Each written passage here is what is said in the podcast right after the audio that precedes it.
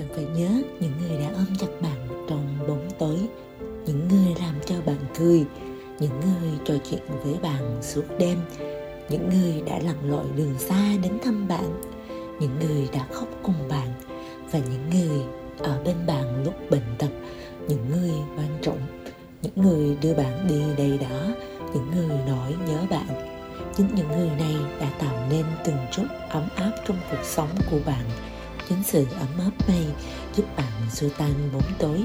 Và chính sự ấm áp này đã khiến bạn trở thành một người lương thiện.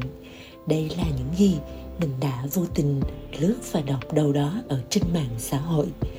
Quả thật, mình luôn là một người nhanh chán.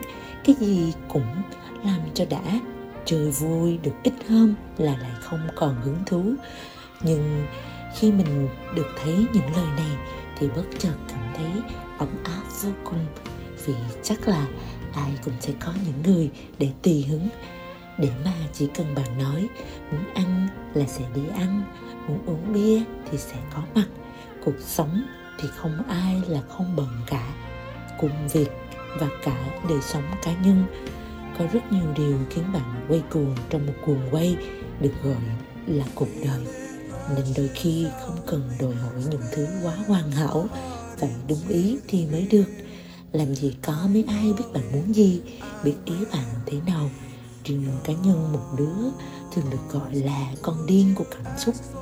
Thì mình đã phải tập chấp nhận, tập hài lòng với những điều nhỏ nhất. Và khi đó bạn sẽ nhận ra, biết đủ thì mới là hạnh phúc.